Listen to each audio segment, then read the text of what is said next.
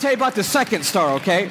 because the second star absolutely wrecked my life. I heard about it when I was a high school student here in Atlanta. One of our youth leaders did a talk and he mentioned this star. I didn't know how to talk to God for about two months after I heard about this star. It's called Betelgeuse or Betelgeuse. You can pick your pronunciation. I'm obviously going with Betelgeuse, and Betelgeuse is incredible. Here it is in the night sky. I know it doesn't look incredibly ferocious but it's 427 light years away. So that's 427 times 5.88 trillion miles away from us right now.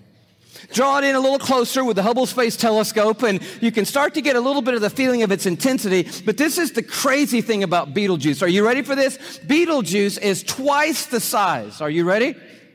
You think I'm going to say twice the size of the sun? Oh no, it's twice the size of the Earth's orbit around the sun, Betelgeuse is. It's crazy. If the earth were a golf ball, Betelgeuse would be the height of six Empire State Buildings on top of each other. Now, come on, have you seen the Empire State Building? I mean, maybe what you're going to need to do is gather the family, get a golf ball, get some plane tickets, and fly up to New York. And you're going to go into Midtown, you're going to take your golf ball and put it on the sidewalk outside the Empire State Building, don't worry about people thinking you're crazy. They're not even going to notice you in New York. You're going to go across the street. You're going to look up at the Empire State Building and imagine five more Empire State Buildings on top of the Empire State Building. That's Betelgeuse, and that's the Earth, and somewhere you're on it.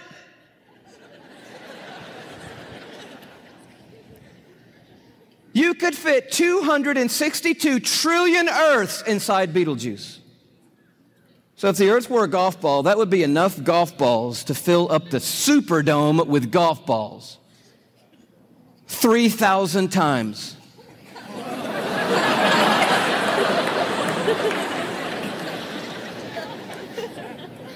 when I heard that as a teenager, that stumped me right there. Because most of my praying had been advising God, correcting God, suggesting things to God, drawing diagrams for God, reviewing things with God, counseling God.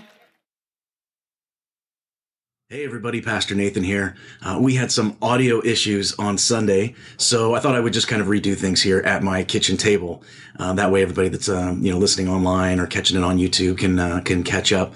But that video that we opened with was by a pastor named Louis Giglio, and he has a church down in Atlanta. And he was doing that a number of years ago, that video uh, on tour. I think it was called the How Great Is Our God tour. Uh, or indescribable where those songs came from.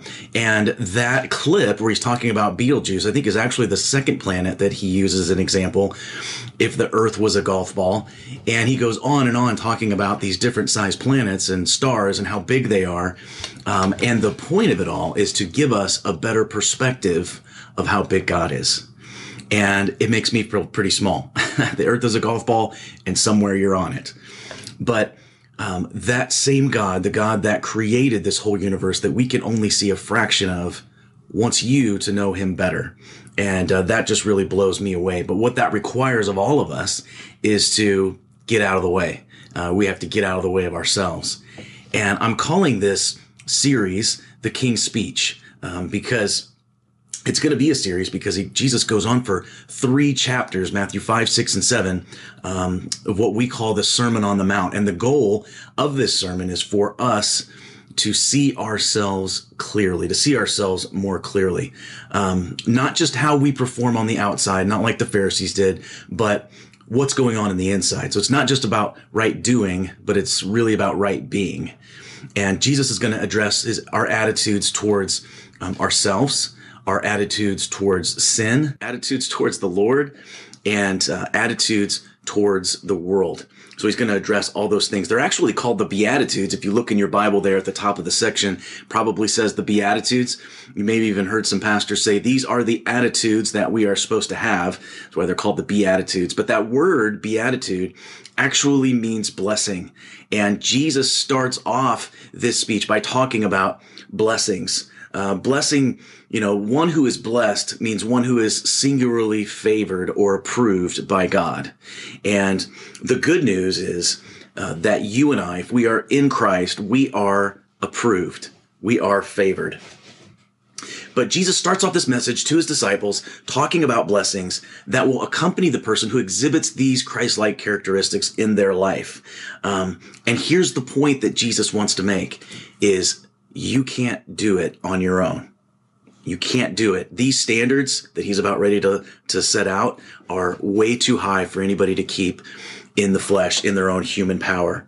Um, eventually, he will go on to say that unless your righteousness goes farther than the scribes and Pharisees, unless it exceeds theirs, you won't make it into the kingdom of heaven. Now, these are the guys, the religious elite that kept all the rules. They were the guys that did everything um, perfectly from the law, from the legal standpoint. Uh, Jesus said, You're going to have to go farther than that. But Jesus is talking about the kingdom life. And we get to partake in the blessings of the kingdom if we're a citizen of the kingdom. Uh, those who do not love the king can't live like the king. And you can only live like the king if you're submitted to or if you're subject to the king. Uh, there was an archbishop of England uh, who said that it would be impossible to conduct the affairs of the kingdom of Britain according to the Sermon on the Mount because the people were not loyal subjects to their king. Uh, that's a pretty condemning statement. But this life that Jesus is going to be talking about is an utterly new approach to living uh, where we can have joy instead of despair, where we can have peace instead of conflict. Um, a blessedness that comes from inside of us, it doesn't come from outside of us, right? It's not affected by external circumstances. It's not created externally, so it can't be destroyed externally. Um, it's not like the world gives.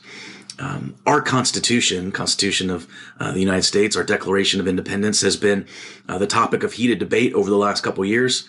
But in it, it guarantees us the right to the pursuit of happiness.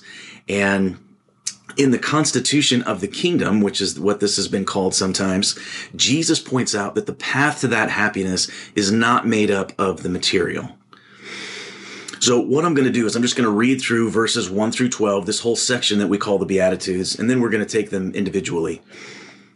So verse 2, and he opened up his mouth and he taught them saying, Blessed are the poor in spirit, for theirs is the kingdom of heaven. Blessed are those who mourn, for they shall be comforted. Blessed are the meek, for they shall inherit the earth. Blessed are those who hunger and thirst for righteousness, for they shall be satisfied. Blessed are the merciful, for they shall receive mercy. Blessed are the pure in heart, for they shall see God. Blessed are the peacemakers, for they shall be called sons of God. Blessed are those who are persecuted for righteousness' sake, for theirs is the kingdom of heaven. Blessed are you when others revile you and persecute you and utter all kinds of evil against you falsely on my account. Rejoice and be glad, for your reward is great in heaven, for so they persecuted the prophets who were before you. Now, at first pass, these blessings and promises don't seem to match up. They seem a little bit paradoxical because this isn't the kind of stuff that makes up happiness in the world's eyes. The world says that happy are the rich, or happy are the powerful, or happy are the popular, right? Uh, but the kingdom of heaven takes a completely different route. And if you notice the progression of these character qualities, the poor in spirit, uh, this reflects the right attitude that we should have towards our sinful condition. And then this leads us to mourn over our spiritual state. And then when we grasp the depth of our depravity, uh, we become meek and we become gentle. And then we begin to hunger and thirst for righteousness, to be right. And not just to be right, but to be whole before the Lord. And that includes being merciful to others, pure in heart, and having a peacemaking spirit. So these are the Beatitudes that we're going to be going through. But first, I want to take a look at what it means to be poor in spirit. We hear that word uh, poor in the scriptures and it makes me think of like the widow's mite you know the, the old woman that came to the temple she wanted to give an offering and all she had were these two little coins and they basically added up to a penny and she drops them in the bucket and jesus and his disciples are watching this happen. And he says she gave more than everybody else because everybody else here gave out of their abundance but she gave out of her need. Like she needed that penny. And so jesus is talking about her and that that jogs my memory when I think about poor or the lady that Elisha came to and she was making a meal and he said well why don't you make me a meal first and then uh, make one for yourself? And she said this is literally our last meal. This is a final meal me and my son are going to eat and then we're going to just die because we don't have anything else. But those are the types of people that I think of in the Bible when I think of poor. Um, but the word in the Greek here literally means to cower, like back in a co- in a corner. Um, this is a word that they used for beggars, uh, people that were sitting along the sides of the road or sitting, you know, up close to the temple, and they were reaching out. And with one hand, they were reaching out for money, and with their other hand, you know, they would be covering their faces just out of shame that they were having to do this. And so that is the type of poverty that he's talking about. Um, these two words, uh, poor and spirit, are going to talk about our spiritual depravity. Um, these are those who are completely dependent upon other people for subsistence because there was no way that they could provide for themselves on their own. They didn't have the means to do it. There's a similar statement in Luke 6 where Jesus says, Blessed are the poor, for yours is the kingdom of heaven. And so a lot of commentators have looked at these two verses, the one from Luke and the one from Matthew, and thought, you know, Jesus is talking about, you know, materialism and blessed are you if you don't have anything. Uh, but that's not what he's talking about here. He's not saying, blessed are you if you are completely dependent on other people just to get by, just to live. That would go against some of the other things that he says. Um, but what he's talking about here is not physical poverty, but spiritual poverty. Uh, this is recognizing our spiritual brokenness and our complete hopelessness and helplessness apart from Jesus Christ. And that's the perspective really that Louis was wanting to get across that our distance from God's holiness is so unfathomable. We can't even, we can't even comprehend how far we are from his holiness. Um, we are completely depraved, completely deprived, and total dependence on God's grace for salvation. The problem is, is that a lot of people just don't see themselves that way. Uh, Non Christians certainly don't, and even some Christians uh, don't see themselves that way. Uh, they might think that, you know, Lord, when you chose me, like, good choice. You know, I can see why you did that. I mean, I have talents and I use them for you, and I tithe. Um, you know, I support good organizations and I volunteer. Uh, so I can see why you chose me, God. Um, but while those are good things to do, if there's just an inkling, just a little bit of self righteousness there, then we've lost sight of the truth. And that is that we can only beg for mercy and forgiveness. Uh, it's only because of God's gracious plan in Jesus taking the punishment for our sins can we be saved. And once we get to the point where we see ourselves clearly, then God can start to do a work inside of us.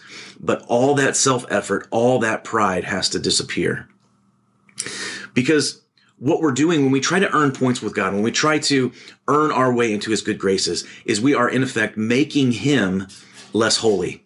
We're making him less holy. Um, that's something interesting to think about when we're trying to do thing, um, when we're trying to do things on our own via our own works. Um, that's why Paul said that all of the things on his religious resume, all of the things that he had accomplished were like filthy rags. They were like dung, literally, um, compared to what he needed to be righteous. So none of it meant anything. In Isaiah 66, God's talking about judgments and hope, judgments on those that reject him and hope for those that have humbled themselves before him. This is Isaiah 66. This is what the Lord says. Heaven is my throne and earth is my footstool. Where is the house that you will build for me? Where will my resting place be? Has not my hand made all these things so they came into being, declares the Lord? These are the ones I look on with favor, those who are humble and contrite in spirit and who tremble at my word. Humble and contrite spirit. Contrite simply means like affected by guilt. Like you're remorseful for what you've done. That's what a contrite spirit is. David says in Psalm 51, 17, My sacrifice, O God, is a broken spirit, a broken and contrite heart. O God, you will not despise. In Luke 18, Jesus is talking to his disciples and he really wants to drive home this point of what a contrite spirit looks like. And so he tells them this parable. There are two men who go up to the temple. There is a Pharisee and he goes up there to pray. And then along with him, there is a tax man. Now, the Pharisees were the religious elite of the day. They were the ones who kept all the rules. Um, everybody knew who they were. They were very well respected. And then you've got a tax collector. Now, Matthew, his ears would have perked up when he heard Jesus talking about this because that's what he used to be. He used to be a tax collector. And it's that time of the year where everybody's getting their W 2s and it's about tax time. And people don't like the IRS and uh, people hated tax collectors back then because what they were really were uh. They were people who were working for the Romans, collecting taxes for the Romans. And so they were hated even more than the IRS is still like today. But they're both there at the temple, and the Pharisee begins to pray. Now, what they would do is they would stand up and pray really loud so that everybody could hear them. And he says this, Oh God, I thank you that I am not like other people robbers or crooks or adulterers or God forbid, like this tax collector. He says, I tithe from all my income. I fast twice a week. And that's his prayer. So, um, in case you're wondering, this is what self righteousness sounds like. But the tax man says that he was slumped over. He didn't even lift his eyes to heaven, but he beat his chest in remorse, saying, God, have mercy on me, a sinner. Have you ever beat your chest? Like, not in the way the world does, right? Where they pound their chest in a prideful way, but beat your chest just in self loathing over your sin, over your condition, over whatever you're going through, because that's what being poor in spirit looks like. Um, it's genuine. It's not an act. This tax man knows exactly who he is and he's crying out for forgiveness. He has the proper perspective of who God is and what his condition is like uh, Jesus will tell the Pharisees later on, he'll say, listen, prostitutes and tax collectors will go into the kingdom of heaven before you will because they know their condition. They see themselves rightly. They know they need forgiveness. They're willing to humble themselves and ask for it. But the Pharisees were prideful. I mentioned Psalm 51 just a minute ago. This is the one that David wrote after the prophet Nathan appeared to him because of his affair with Bathsheba and uh, and killing his husband, or killing her husband rather. Um, this is what he wrote. Have mercy on me, O God, according to your unfailing love, according to your great compassion. Blot out my transgressions. Wash away all my iniquity and cleanse me from my sin, for I know my transgressions and my sin is always before me. Now, David had tremendous guilt, and rightly so. Um, but like the tax collector here, David is broken over his sin. He's busted up about it. And Jesus tells us that of the two men that went up there to pray, the Pharisee and the tax collector, that the tax collector was the one who went away justified. Now, that word justified is such a huge word. And to understand it, we just have to break it apart. we say justified, it is just as if I'd never sinned just as if I'd never sinned. The slate is completely wiped clean. That's a huge, huge word. And that's what joy is made up of. Uh, joy is not the absence of troubles, but it is the presence of Jesus in the midst of all the brokenness. Okay, so all that addresses the meaning of being poor in spirit, but why is it located at the beginning? Why does it come first? Well, it comes first because humility is the foundation of all other graces. Uh, the opposite of humility is pride, right? And pride is the foundation of all sin. That's where it starts. And um, humility is the foundation of all other graces. It's the starting point. Often people that have the most difficulty, um, coming into the kingdom, like putting their faith and hope in Jesus, are people that are just, they're moral. They're simply good people. You know, they love their family. They work hard. They volunteer, but they don't see their need for forgiveness. They don't see their need for Jesus. And they probably even say that, like, why do I need Jesus? You know, I have everything that I need. I'm a good person. But that statement, that mentality, why do I need Jesus is just as much um, of a prideful statement even when they're smiling and helping somebody as satan's was when he was trying to take god's power um, and you know ascend to the throne. Because you are saying in both instances that i don't need god i'm righteous enough on my own which obviously is false. Because um, pride has no part of god's kingdom. It has no place uh, the entry door, as has been said, to the kingdom can only be entered on your knees. Like you can't stand tall and walk through the door that enters into the kingdom. You have to be humble. Uh, there was a song that we used to sing when I was a kid uh, by a group called the Maranatha Singers, and uh, it was humble yourself in the sight of the Lord. And it was one of those songs where like, you know, one side of the church would sing and then the other side would sing. And it was kind of one of those, you know, it was a big deal back then, sing things in around. But it comes from James 4, where he says, Humble yourselves in the sight of the Lord, and he will lift you up. Humility, humility is emptying yourself. So, what are we emptying ourselves of? We're literally emptying ourselves of us. We're getting rid of all of that stuff. Only when you're empty can you be filled. Only when you come to the realization that you are completely unworthy can you be made worthy. Only when you die to yourself can you truly live. This is the upside down kingdom of God. Uh, that's what he's talking about. If you go, if you go to a bookstore nowadays, doesn't really matter which one, Christian or secular, you're probably not going to find a lot of books about emptying yourself, about humility. Probably not going to find any at all. But I was curious at what kind of books were topping the list for 2022 to read. And here's some of the top ones. Big Magic. That's the first one. This is the creative living beyond fear. It's kind of the idea that there's, you know, incredible ideas out there just floating around waiting for somebody. Um, and then there's life changing magic of tidying up. So if you get your life really organized, then you're gonna you're gonna be happy. Apparently, um, number three, the power of self discipline, and number four, this one's been around a while. How to win friends and influence people. And then the last one was finding your own north star. Uh, magic, life coaching, and science. So people are definitely interested in the spiritual. They're not real interested in submitting themselves to a creator. So people are searching for the mystical, but in all the wrong places. It's all about filling yourself up. That's what the world has to offer. But a, a soul that is humble, that's poor in spirit, um, is ready to receive. If it's not, then Christ is obscured by ourselves. We get in the way.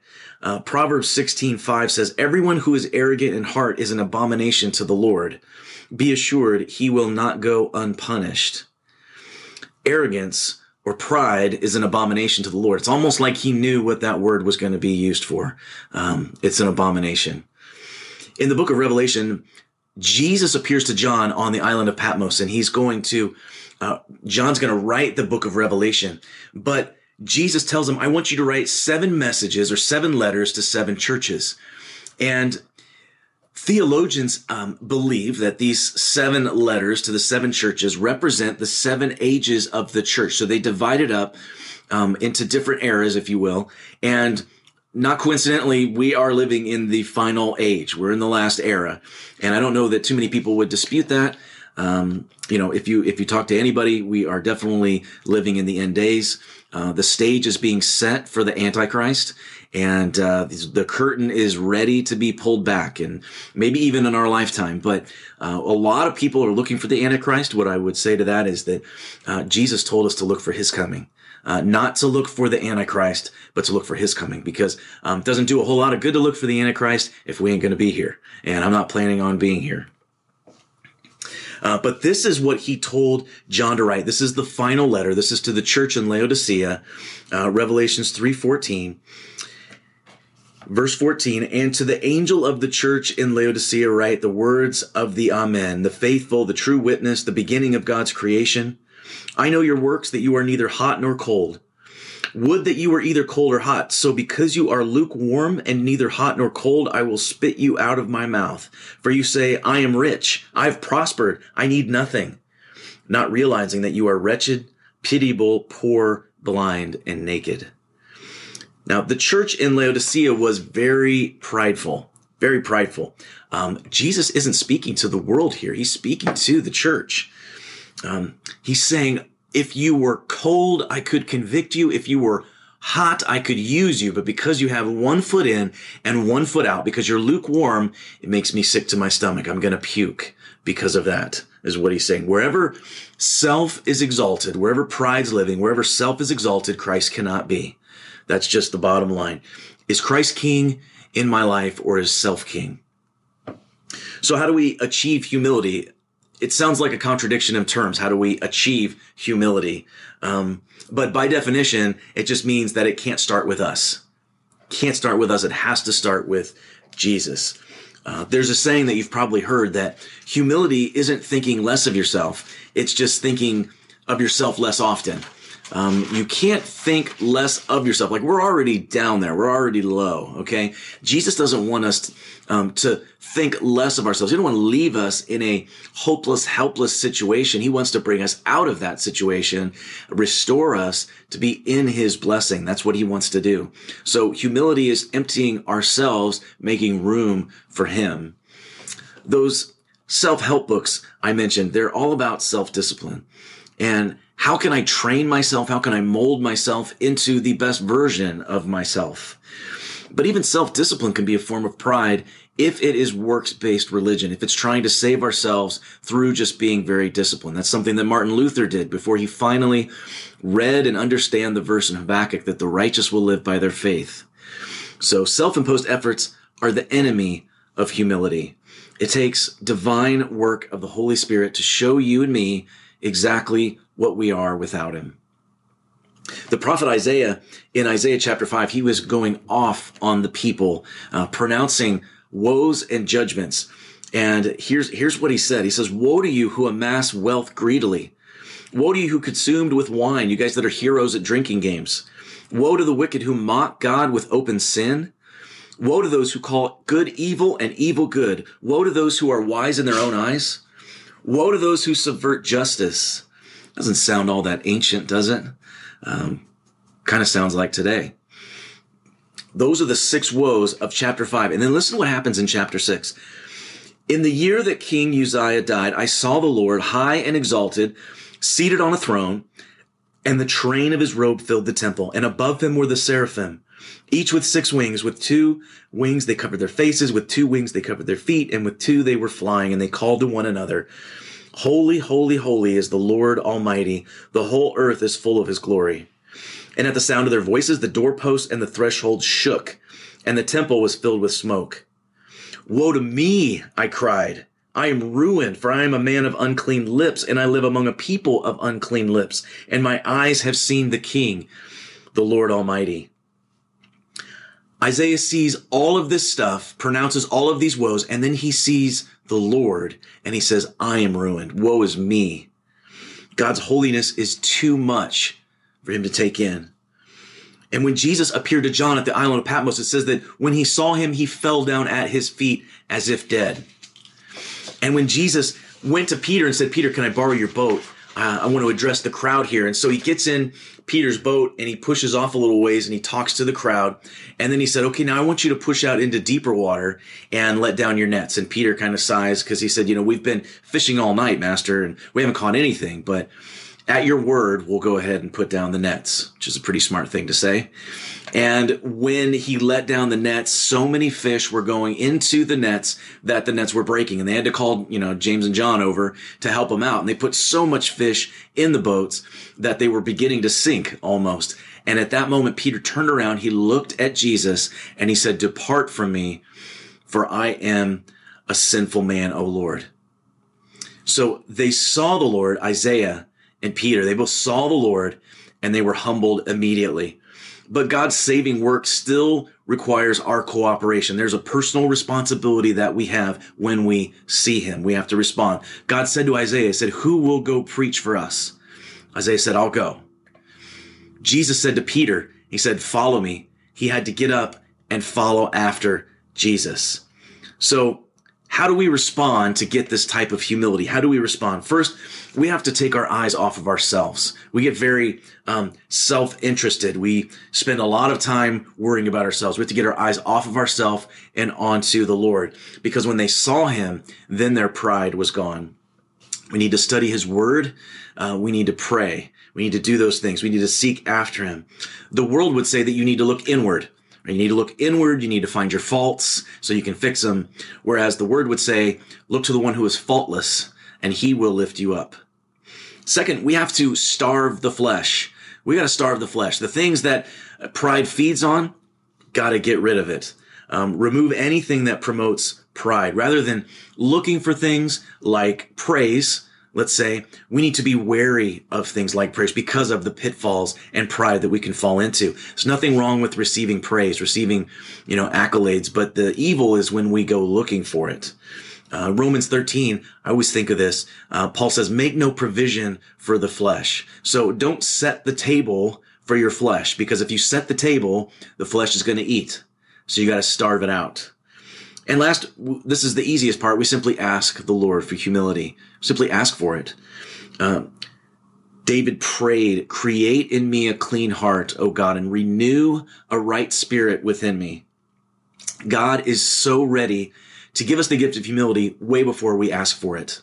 So when we look at him, when we spend time with him, when we starve the flesh, when we ask for humility, he is faithful to give it to us. Um, I read this week that humility is something that we should constantly pray for, but never thank God that we have. We should constantly pray for it, but never thank God that we have. Because the moment we start to say, God, thank you that I am so humble, you begin to sound like that Pharisee at the temple. So if we're to pray for it constantly, but never thank God for it, how do we know when we get it? Uh, well, first, you know, we really need to be weaned from ourselves. That's not a word that we use very often anymore because we tend to rush kids through, you know, the weaning process from, you know, mom's milk to, you know, solid food so quickly. But basically, we need to grow up in the faith. We need to grow up spiritually. Um, and oftentimes we think that that means just less of us and more of God. I need less of me and I need more of God. But actually, we need to get to the place where Paul was uh, in two of the books that we've covered already. One being Galatians, uh, Galatians 2:20, where he says, "I have been crucified with Christ. It is no longer I who live, but Christ who lives in me." And then in Philippians 1:21, "For me to live is Christ, and to die is actually gain." So it's not about less of ourselves. It's actually about none of ourselves, is what it is. He becomes the goal. And then we ask ourselves, kind of ask yourself, how much do I look forward to spending time with him? How much do I look forward to being like him? Because um, what we're told in 1 John 3 2, he says, when we see him, we will be like him. So, how much do we look forward to that? We also will no longer complain about our situations. Now, granted, um, because we don't necessarily get to the place where we, you know, say we're so humble. So these are going to be things that are more evident to people, other people, than they are to us. But we get to the place where we no longer complain about our situations. Americans are very discontent people by nature. We have the right to pursue happiness, but there are very few truly happy people because a lot of that happiness, most of it, um, depends on things that are external, from things that they can get, things that they can do. Um, but we tend to compare ourselves to others. So and so has it better than us. So and so has more than us. And, uh, so we're, we're not to complain about our situations. But the truth is we deserve so much worse than anything that we could experience in this life. That's the truth.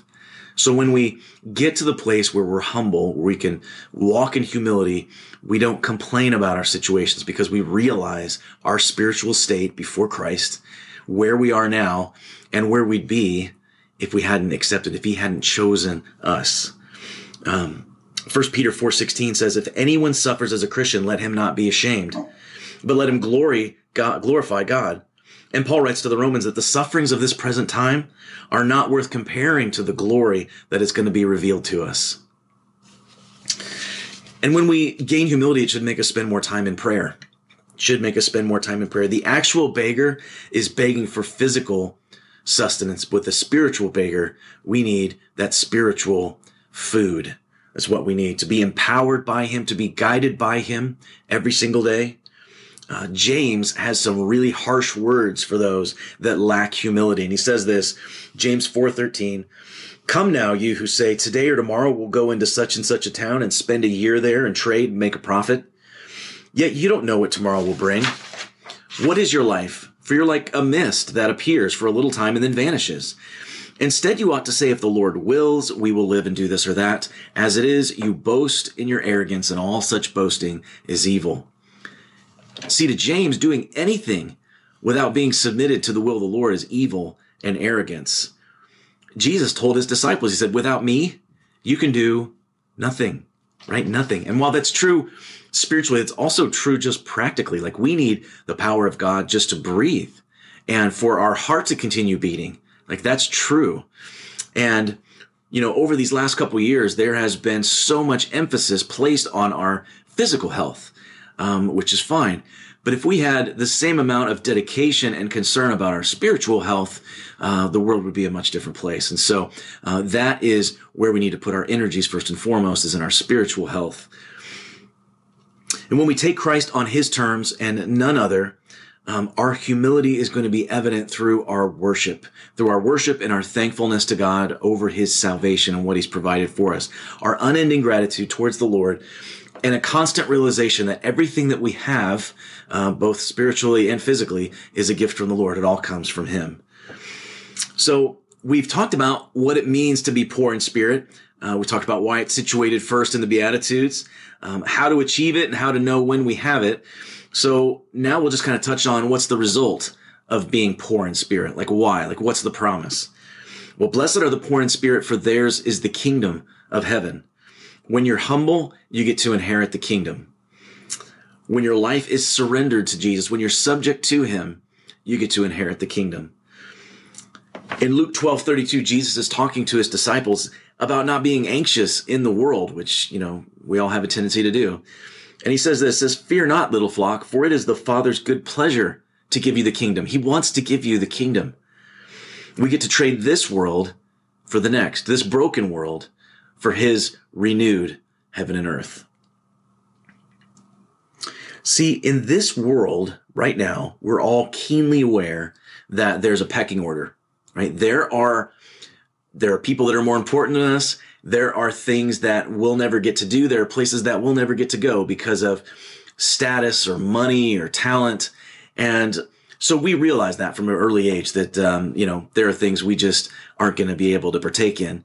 But, you know, our carnal minds sometimes take that into heaven and thinking that, man, when we get there, you know, there's going to be some super important people there. Um, there's probably places I won't get to go because there's going to be so many people, you know, up next to the throne.